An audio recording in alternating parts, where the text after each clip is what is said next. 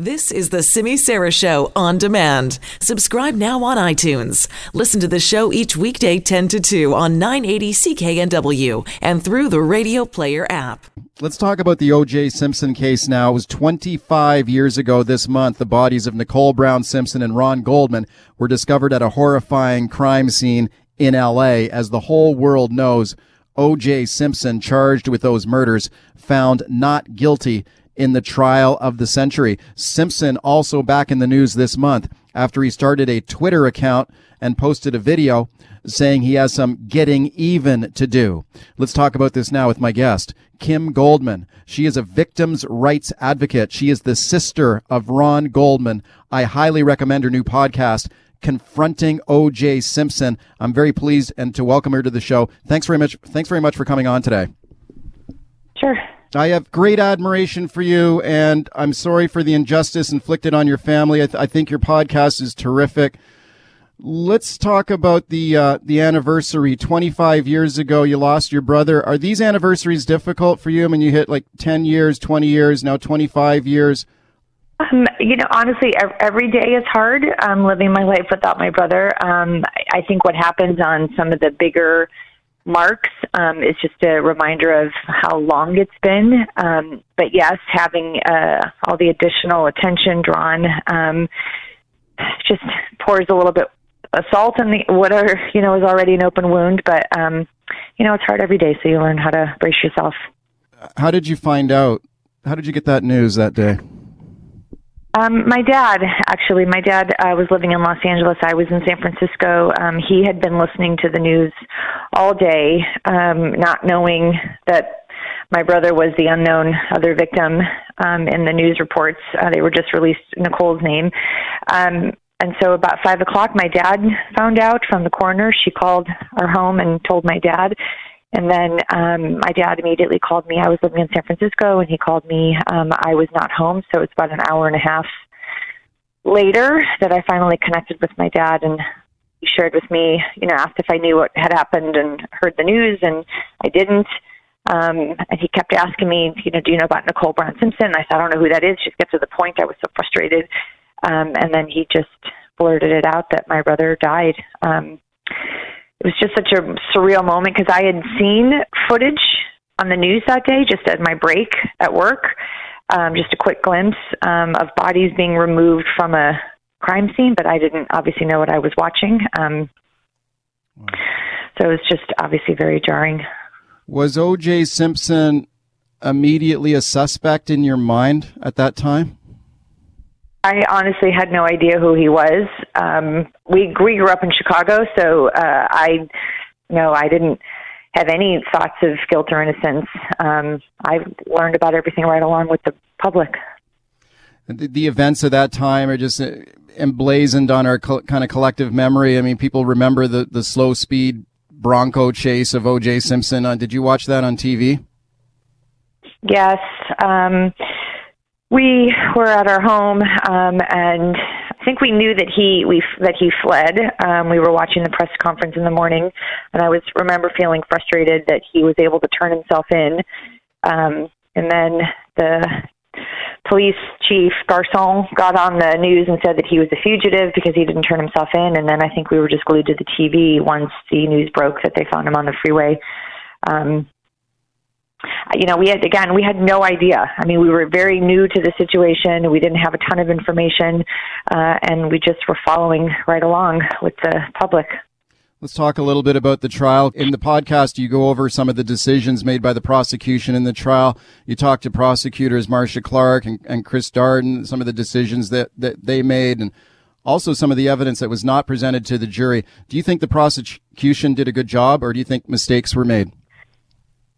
Um, I, I think probably both. Um, I've always had a high respect um, for the district attorney's office and you know everybody that was involved in putting on my brother's and Nicole's trial. I of course think that there was probably mistakes that were made, but I think we only know that after the fact. Um, I think at the time, I think I believed wholeheartedly that they were putting on a heck of a case because we had you know hundreds of pieces of evidence that pointed to one person. Um, so I don't think I understood the ramifications of one decision over another. I've had a lot of years to reflect and you know, think about it and talk to other people about it. And I think now it's easy for me to find that maybe they replace it, but I don't think anything would have made a difference with that jury. How about asking Simpson to try the gloves on in front of the jury? This is probably the most famous scene in the courtroom where Simpson struggles to put the gloves on and said they didn't fit. Uh-huh. Do you uh-huh. think that was uh, clearly a mistake by the prosecutors to do that? Well, uh, you know, uh, on the episode uh, 104, which is actually available today, we talked to Chris Darden about that, um, his decision to do that. Um, uh, you know, I think Chris would would probably think it was a mistake, but again, at the time, it, we we knew were his gloves. You know, they were they were his gloves, and so and I was there. I saw him put them on. I saw him fake struggle to have them fit. I mean, I, I saw what was going on in there. And so, yes, I think again, when you believe it wholeheartedly in all of your evidence, you don't think anything's going to backfire on you. But you know, should he have not done that in that moment because we didn't know what was coming? Maybe, but again, nothing would have made a difference with that jury. You just nothing would have mattered. One of the things I find interesting in the podcast is some of the evidence that was not presented at the trial. There, there was a woman, for example, who said she saw O.J. Simpson driving erratically in the in the white Bronco with the headlights turned off near the murder scene at around the time of the killings, and yet she was not called as a witness. Well, I think so. You're referring to Jill Shively, um, yeah. and she, uh, at the time, she sold her story to uh, the tabloid news program Hard Copy, and that was a big no-no back then. I mean, you have to keep in mind this was 25 years ago. That kind of maneuver was bad. Today, if you haven't sold your story, it's bad. You know, so we're in a completely different world. Maybe it would have made a difference. I don't know, but there was the but the science didn't make a difference. The domestic violence didn't make a difference. The blood didn't make a difference. So adding one more thing, I, I, I don't know. Um, I'm sort of left with the feeling of, well, maybe we just should have put all of it in there and just, you know, then we wouldn't have all these what ifs. And I think that's what I'm struggling with.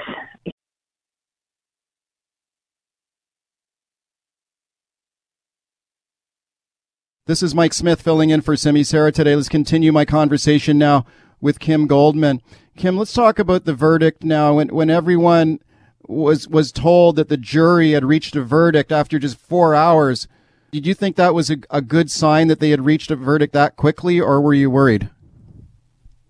Um, I I was worried. I didn't understand, um, you know, what it meant, um, and I that day um, it you know, we just listened to people talk about it and tell me their opinions about it, and, I, and everybody was split. You know, um, it was either, oh my God, it's because they it has to be guilty. There was nothing else they needed to decide, um, and then other people, you know, thought 100% the opposite. So I went in there thinking um, I had no idea what they were going to do because I'd watched the jury and I couldn't read them. Um, yeah. So, in hindsight, um, talking to the jurors for the podcast, um, they basically told me that that three and a half hour deliberation was a bunch of BS. It was Every- just covering covering up for boredom, basically. Everyone remembers the television images of the courtroom that day with with you in tears, embracing your father, Fred Goldman. When those words were read out, "not guilty," what went through your mind? Um, I I felt um, shock and disbelief, um, uh, and just sadness. Um, I felt like we had let my brother down. Um, it felt I felt betrayed. Um, you know, I was raised to believe in the justice system, and you know that's where you go to find the truth. And um, I just I felt like we didn't that didn't happen for us that day, and I just felt very betrayed. All right. Simpson found not guilty, but it wasn't over. Your family has never stopped fighting. You filed that civil lawsuit against O.J. Simpson. He was found responsible for the deaths of Nicole and your brother Ron. He was ordered to pay $33.5 million. Has your family ever received any money at all from Simpson? No. Um, you know, the, the, our, our legal system here in the states is a little funky. There's a lot of protections for people that owe money. He uh, insulated himself very well by a team of attorneys. Um, he moved to a state that is a debtor-friendly state, so everything he earned and had there was protected by by the laws of that state. His pensions are all protected, and then any other money he was earning, he was doing under under nefarious rules. so mm. we weren't able to attach anything except if I did a book, we ended up with that. um, and had to were forced to publish that. Um, right. And then some of that money had to go back and pay for his own debts, which was ironic, but. He did nine years in jail for robbery and kidnapping on an unrelated charge. He's out of jail now. Uh, he was back in the news the other day after he started a Twitter account. I, I just looked at it this morning, Kim. He's got like over 800,000 followers there. Does, does that bother you? Yes, it bothers me that he's out and, and uh, free out of prison. Um, it bothers me that he's back in the public eye um, and that I have to find another wall of armor to protect myself so that I don't get hurt from that because it's painful and it's hard to keep deflecting all the time. Um, but I do find myself checking out the comments, um, and I get a little comic relief for that because people are unrelenting. And just because he has 800,000 followers does not mean that those are 800,000 fans. What did you think of that video he put out? And he said he's got some getting even to do. What? How do you interpret that? I, I interpret that as as uh, narcissistic and sick as he's always been. Um, you know, I'm surprised that that's well, I'm not surprised that that's what he would start with, but a part of me feels like, where's your PR guy? You know, telling you that that's the first thing you say. Um, I, I don't know. It's all about him. It's always been. Um, he wants the attention drawn to him, and and he's getting it for sure. But I mean, come on, dude.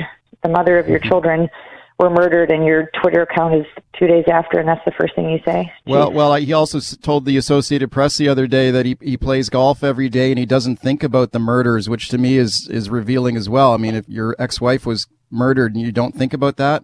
Well, you know, he he he talks about living in a no negative zone, but then literally yeah. the next day comes out and and has that you know says I want to get even. I mean, I counsel kids for a living, and to not talk about grief, not talk about trauma. That's bad for recovery. Um, and he says he never talks about it with the kids. I mean, I don't know what you say to your kids. Sorry, I killed your mom. I mean, I don't know how you comfort them through that. I understand you don't use the name O.J. Simpson. You call him something else, right?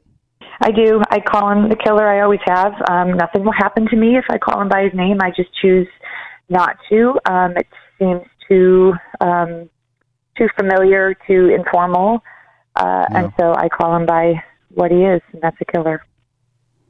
The podcast is called Confronting O.J. Simpson. I've heard that you've you've actually want to do that. You actually at one point wanted to confront O.J. Simpson. You wanted to. Did you ask to see him in jail at, at one point? I did. Um, when he was he was in prison, um, I sent a couple of letters and requests to see if I could see him in prison. It's part of part of the process for me. There's a lot of victims and survivors that believe in the restorative justice process, and and in that process, you seek to confront the person that perpetrated a crime against you. Um, I don't know that I had questions. I don't know that I had anything I wanted to say. It was more of a visual thing for me, um, just wanting to see him behind bars and me being able to walk out and have him be left. Um, but that that that meeting never happened. Did he respond at all to the request? He he did not. I mean, my my communication uh, was with his attorney uh, at the time, Yale Galanter, and ultimately they wanted me to sign a, um, a non-disclosure agreement to say that it never happened and I could never speak about it, and I had to pretend like it didn't occur, and I just wasn't willing to do that. So I still have those feelings of wanting to see him, confront him. I don't really know what it's about. I can't entirely explain it. I think it's very normal, um, and so that's why I've invited him to participate. Um, I don't know what that looks like, but it's part of part of my my my story. You've asked him to be be a part of the podcast, right? Yeah, I mean, I I I, I have invited him through you know whatever means I can um, to you know include him in this process. Um, again, there's this there's this feeling I have in the pit of my stomach that I need something, um, and it's hard to explain unless you've experienced it. Um, it's about the 25 years and the the mark that it's left on my heart, my life, and all the people that were involved in this case. Just lastly, Kim, just about your brother Ron. Of course, this is all about your brother Ron. The very first episode of the podcast is about him, your relationship with him, and you interview some of his friends. What do you want people to remember about your brother? Um, the first episode, you know, was probably the most difficult, um, the most wonderful and loving, but the hardest. Um, uh, I I think people will realize about my brother is how loved he was, um, how much his friends adored him, how fun he was. Um, he just always had such a positive outlook. He was he was the goofy one between the two of us. I was the bookworm uh, and he was just a lover of life guy. And um, you know, my brother was my best friend and my protector, and what he did in the last couple minutes of his life really kind of epitomizes exactly who he was, and that was, you know, a hero and someone who acted selflessly to try to protect somebody else. How are you doing, by the way, these days? I mean, uh, you, I mean, you sound very confident. And are are you doing okay? You're sweet. Um, I'm doing okay. I'm a, I'm a one day at a time kind of girl. I'm a I'm a mom to a 15 and a half year old. So the fact that you say I sound cal- calm is surprising. um, but I I run a charity uh, nonprofit organization, the Youth Project, and I counsel teens. I've been doing that since 2005. I volunteer. I'm a I vice chair for the National Center of Victims of Crime. I advocate. I write. I run my kids' basketball team. I mean, I'm just you know you, you take it one day at a time and and ask for help when you need it. So that's where I'm at. Thanks for doing this today. I appreciate it. Thank you.